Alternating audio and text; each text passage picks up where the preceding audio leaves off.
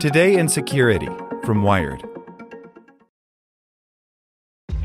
This episode is brought to you by ShipStation.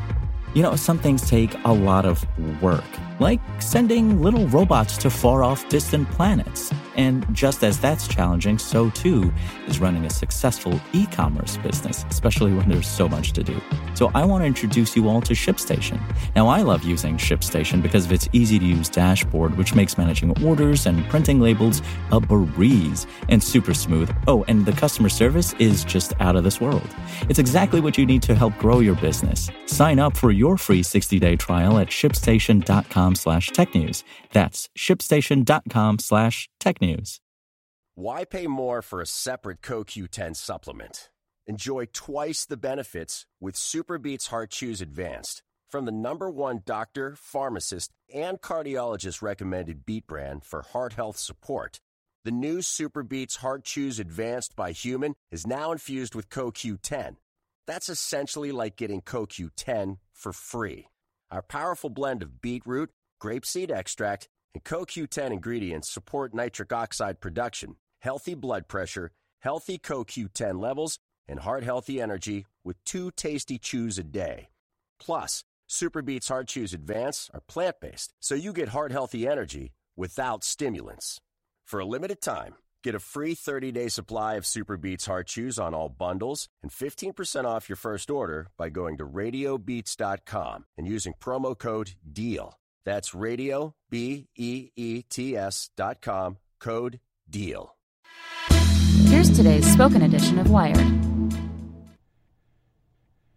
For Russia, unraveling U.S. democracy was just another day job. By Brian Barrett. Special counsel Robert Mueller's indictment against Russia's Internet Research Agency contains a number of striking moments, from the inflammatory ads bought by the so called Troll Factory to the rampant identity theft against U.S. citizens.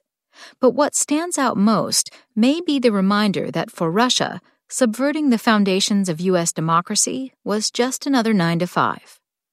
The IRA is by now a known quantity. Adrian Chen detailed operations in a deeply reported New York Times piece in 2015. At the time, Chen described rank and file workers huddled together in bland office spaces, charged with meeting trolling quotas intended to rile up Ukraine, for instance, or sow general confusion in the U.S.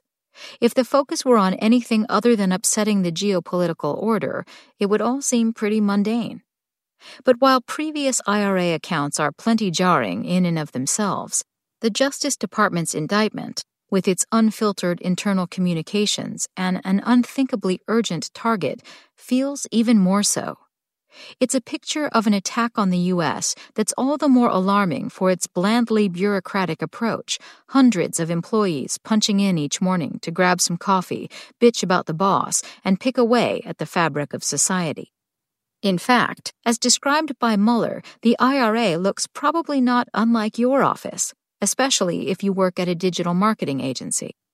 It has a graphics department, a data analysis team, and SEO boffins working to game Google. It all feels almost satirical. The Americans meets Mike Judge. It was also more than that, of course. One of the named defendants, Sergei Pavlovich Polozov, allegedly managed the IT department, which in this case involved setting up illicit U.S. servers with untraceable VPNs through which to funnel internet traffic.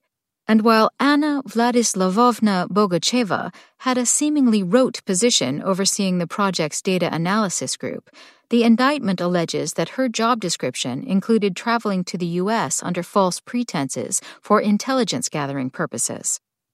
What stands out most among the charges isn't the radical, though, but the mundane. Russia allegedly had 80 full time employees specifically dedicated to its Translator project, an effort to flood YouTube, Facebook, Instagram, and Twitter, and more with pro Trump, anti Clinton propaganda. The program's $1.25 million a month budget apparently included incentive bonuses, just shy of naming an Employee of the Month. So called specialists allegedly created social media accounts posing as politically active U.S. citizens, limiting their vitriol to a list of relevant topics handed down by management. They worked regular shifts, their output monitored and evaluated both for authenticity with regular feedback coming from their superiors.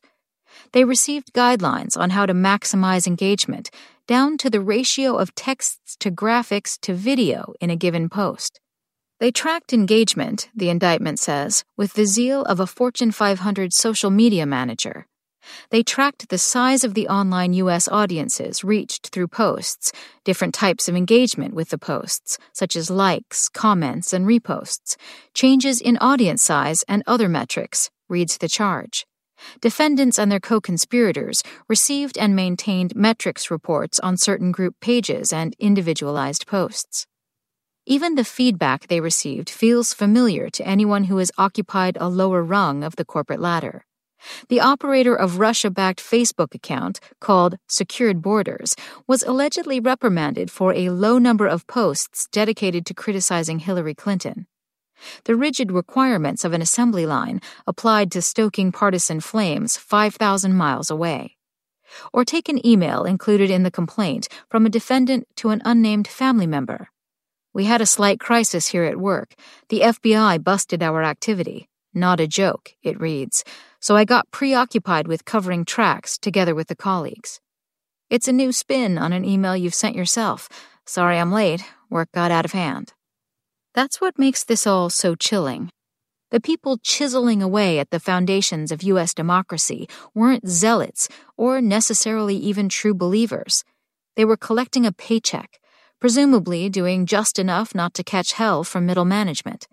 America faced, and continues to face, not a fevered onslaught, but a swarm of interchangeable corporate drones. It's important to remember that Mueller's indictment does not cover the activities of other Russian groups like the so called Fancy Bear hackers who broke into the Democratic National Committee's emails, or Russia's probing U.S. election infrastructure.